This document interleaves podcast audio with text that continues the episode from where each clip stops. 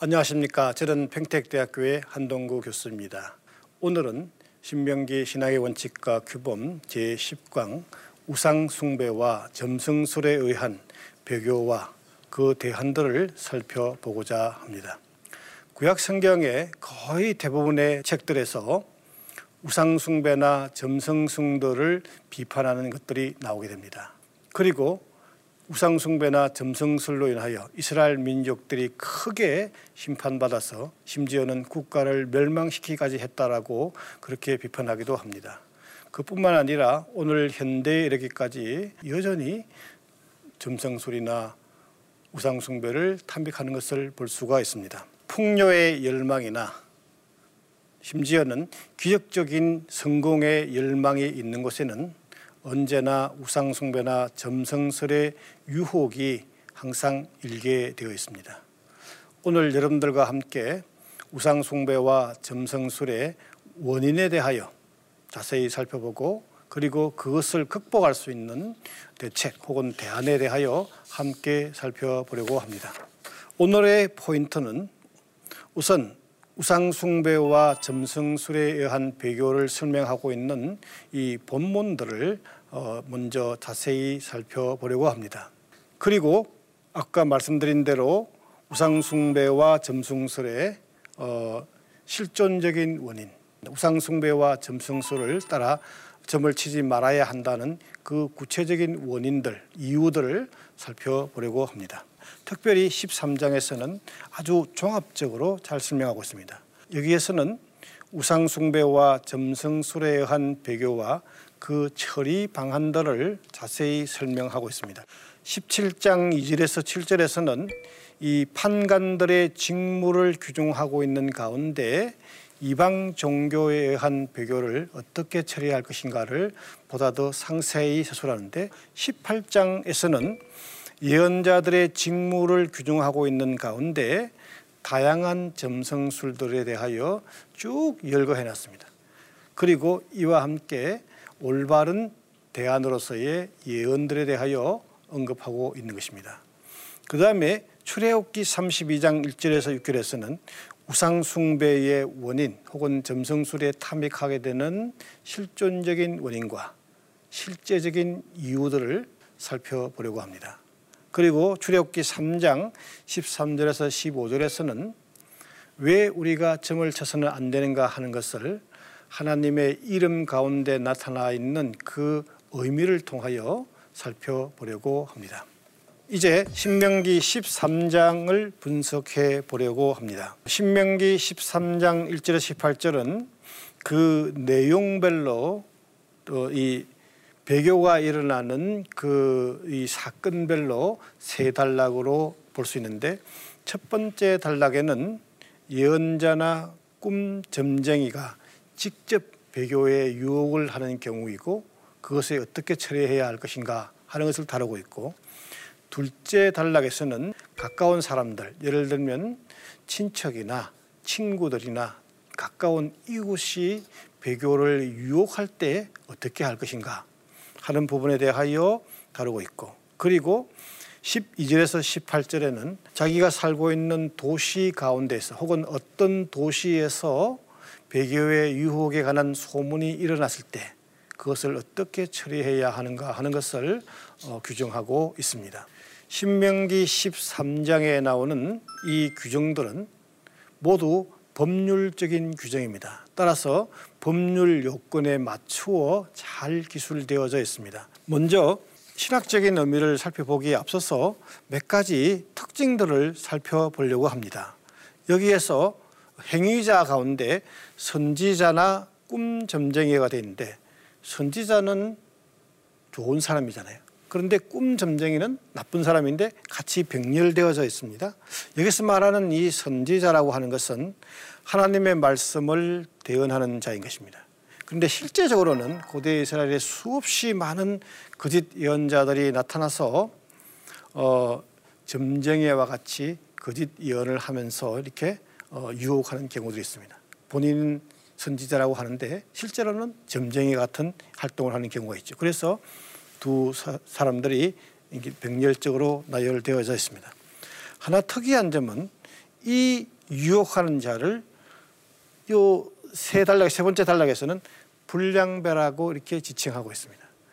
불량배라고 하는 것은 히브리어로 블리얄이라고 말하는데, 이러한 자는 행실이 좋지 않고 파괴적이며 악한 행동을 주로 혹은 자주 하는 자를 말합니다.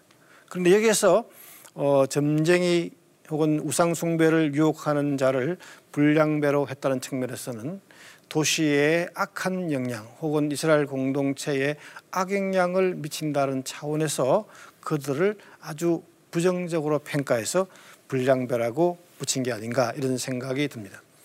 두 번째로 하나 특이한 점은 이들이 이적이나 기사를 보인다라고 했습니다. 큰 능력을 보인다라는 것이죠. 그런데 실제적으로는 어, 기적을 일으킨다라기보다는 여기 예레미야 이십삼 장 오 절에서도 그 약간의 암시를 주고 있는데, 이런 자들이 주로 하는 것이 뭐냐면 내가 꿈에 꿈을 꾸었다, 내가 꿈에 보았노라, 이렇게 이 선전을 하면서 자신들이 하나님의 특별한 계시를 어, 직접 받았거나 또 그것을 소유하고 있는 자라는 것을 선전하는 거짓 선전에 불과하다 하는 것입니다. 실제로는 이런 기적을 보이지 않았다는 것입니다. 자, 이제 어, 신학적인 내용을 어, 한번 살펴보려고 합니다. 신명기 십이 장에서는 예배의 중앙통회를 통하여 이스라엘을 하나의 공동체로 통합하려고 한 것입니다. 신명기 십삼 장에서는 우상숭배나 점성술에 의한 배교를 근절시켜서 이스라엘 공동체를 하나님에게로 통합시키려고 했다 하는 것을 볼 수 있습니다. 다시 말하여 이스라엘 백성들을 하나님과의 온전한 관계를 만드는 것을 목표로 했다라고 할 수 있습니다. 여호와는 이스라엘을 애굽에서 해방시킨 자입니다. 그래서 여호와 하나님은 이스라엘의 주가 되신 것입니다. 또한 이스라엘 사람들이 약속의 땅에 정착한 이래로 그들의 도시를 거주지로 주었습니다.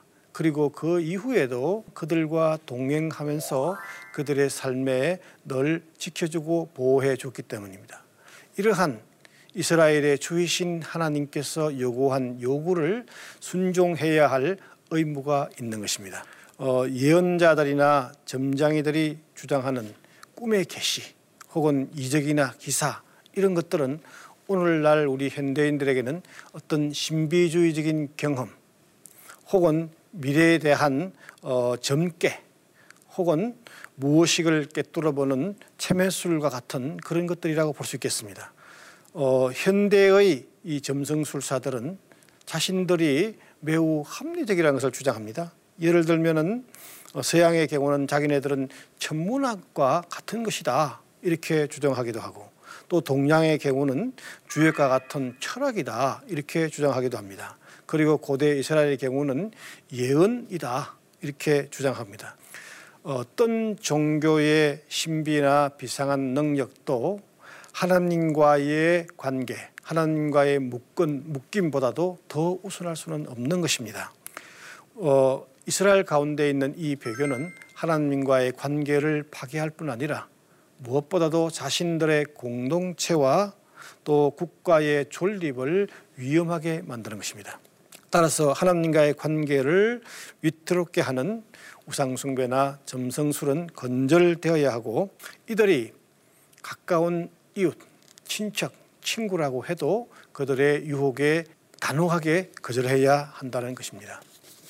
신명기 십칠 장 이 절에서 칠 절을 살펴보도록 하겠습니다. 여기에서는 공정한 재판의 의의 혹은 공정한 재판을 해야 한다는 요구들이 먼저 소개되고 있는데, 이 본문에서는 어떤 의미에서는 누구를 모함하려는 비열한 고발이나 혹은 이단 재판에서 볼 수 있는 그런 일방적인 열광주의는 전혀 찾아볼 수가 없는 것입니다.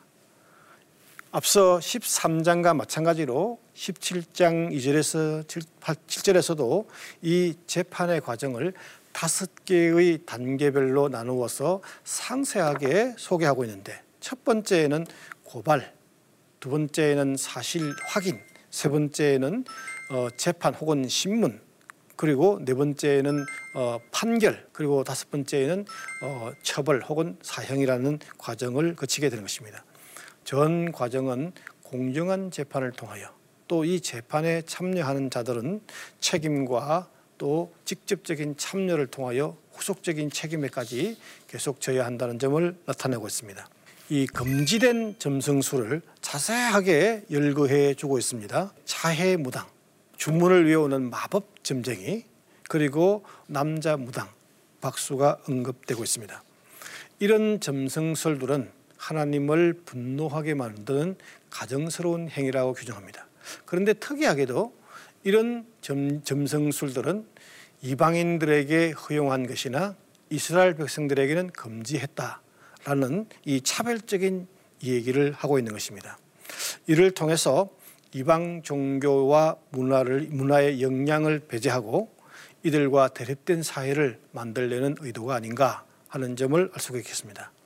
구약 성경에서는 이런 점성술 대신에 하나님께서 그의 예언자를 세워주고 그 예언자의 입에 하나님의 말씀을 담아준다고 했습니다. 그들이 우리들이 귀를 기울여야 하는 것은 점쟁이들이 가짜 점성술이 아니라 하나님의 말씀을 담은 예언자의 말씀이라고 할 수 있겠습니다. 큰 능력이나 놀라운 기적을 보였다고 해서 그것이 반드시 하나님의 계시라고 말할 수 없습니다. 그래서 예언자들은 여호와 하나님의 입으로서 때로는 이교적인 간섭과 맞서야 하고 때로는 세속적인 풍습과도 맞서야 하는 것입니다.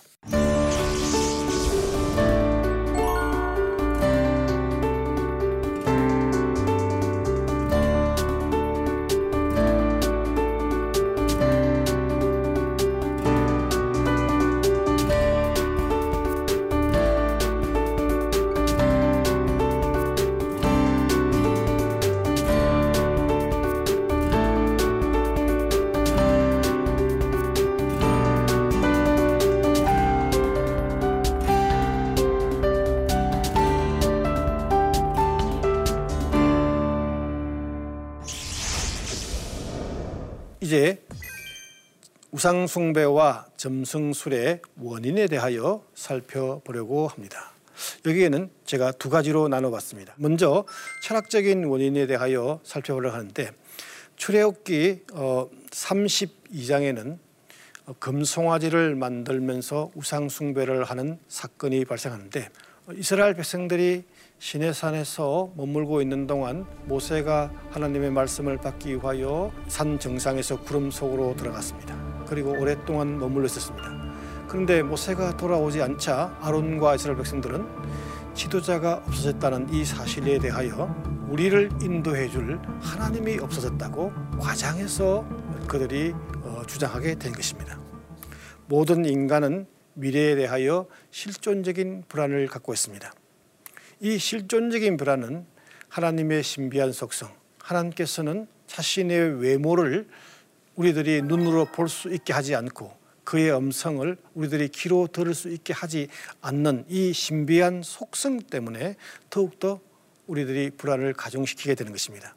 때로는 위기에 찬 자들이 하나님께 기도했으나 하나님께서 속히 응답하지 않음으로 인하여 더욱더 그들이 불안해질 수 있습니다.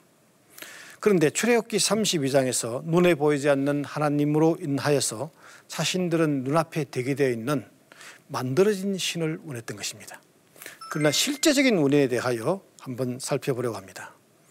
실제 인간이 추구하는 것은 불안을 제거하는 데 있다기보다는 그의 마음속에 있는 탐욕을 채우려는 데 있다라고 볼 수 있겠습니다.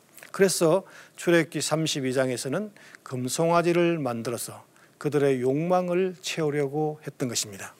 금송아지에는 두 가지의 욕망이 한 형상 안에 잘 담겨져 있습니다. 첫 번째는 금송아지는 힘을 가졌다는 차원에서 힘에 대한 욕망인 것입니다. 권력에 대한 욕망인 것이죠. 두 번째로는 황금 송아지, 금송아지, 황금 송아지니까 돈에 대한 욕망이라고 볼 수 있겠습니다. 이런 힘과 돈에 대한 숭배는 하나님을 신뢰하는 대신에 돈, 힘인 혹은 정치적인 외교적인 술수 이런 인간적인 수단으로 하나님으로부터 오는 구원을 대신하려고 하는 어리석은 욕망의 발로라고 볼 수 있겠습니다.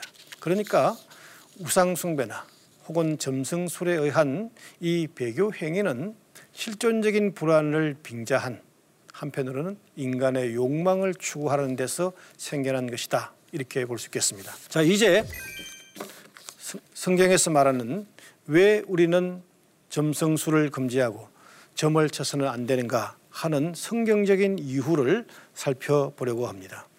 이 점성술사들이 주장하는 것은 미래에는 운명의 시간표라는 것이 있다. 그리고 이 운명의 시간표는 우리들의 의지나 노력이나 그런 것과 상관없이 차곡차곡 우리에게 다가온다라고 하는 것입니다.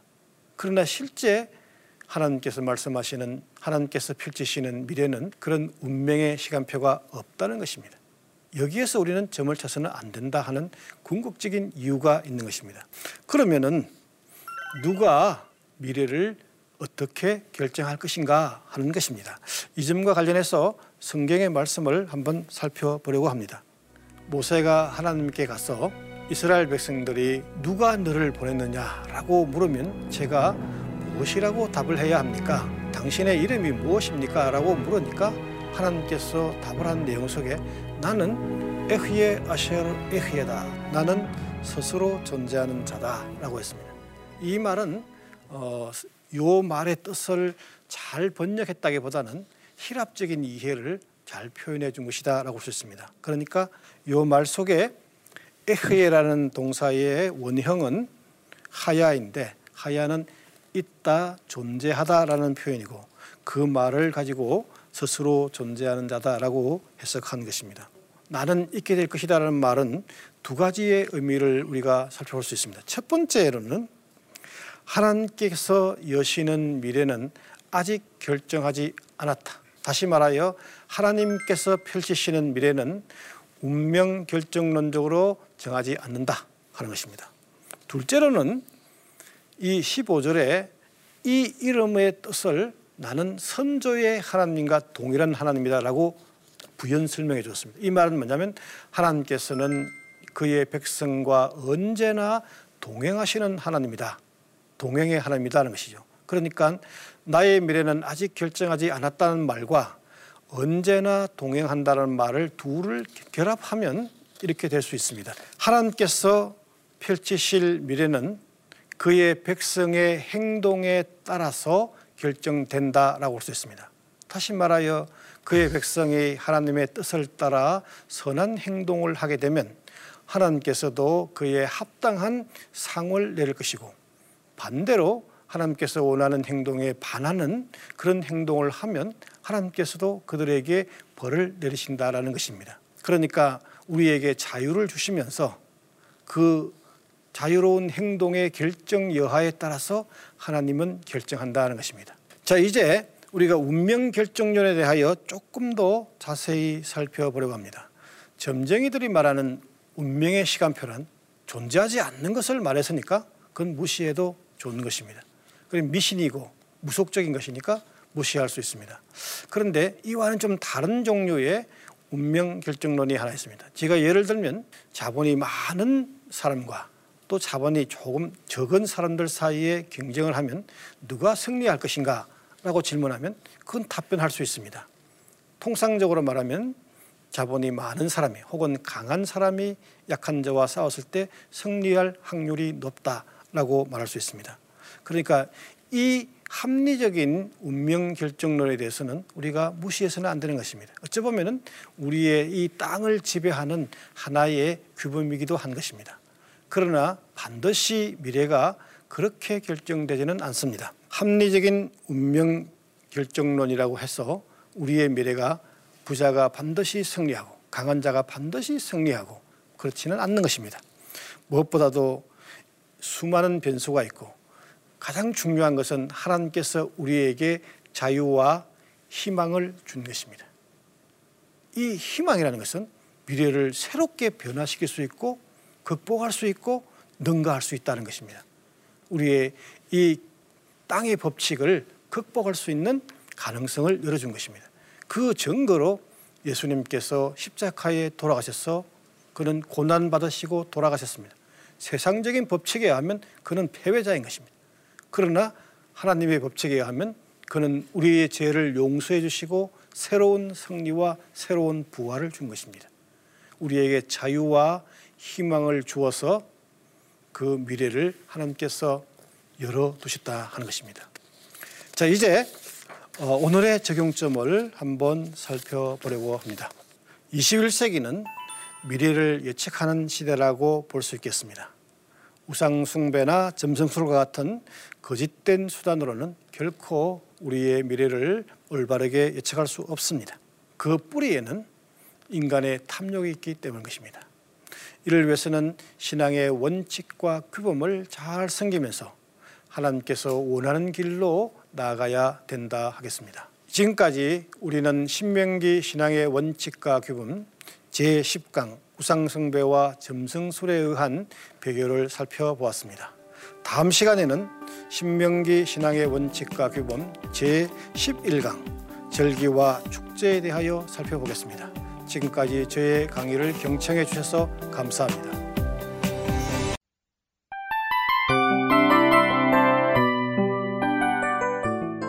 이 프로그램은 청취자 여러분의 소중한 후원으로 제작됩니다.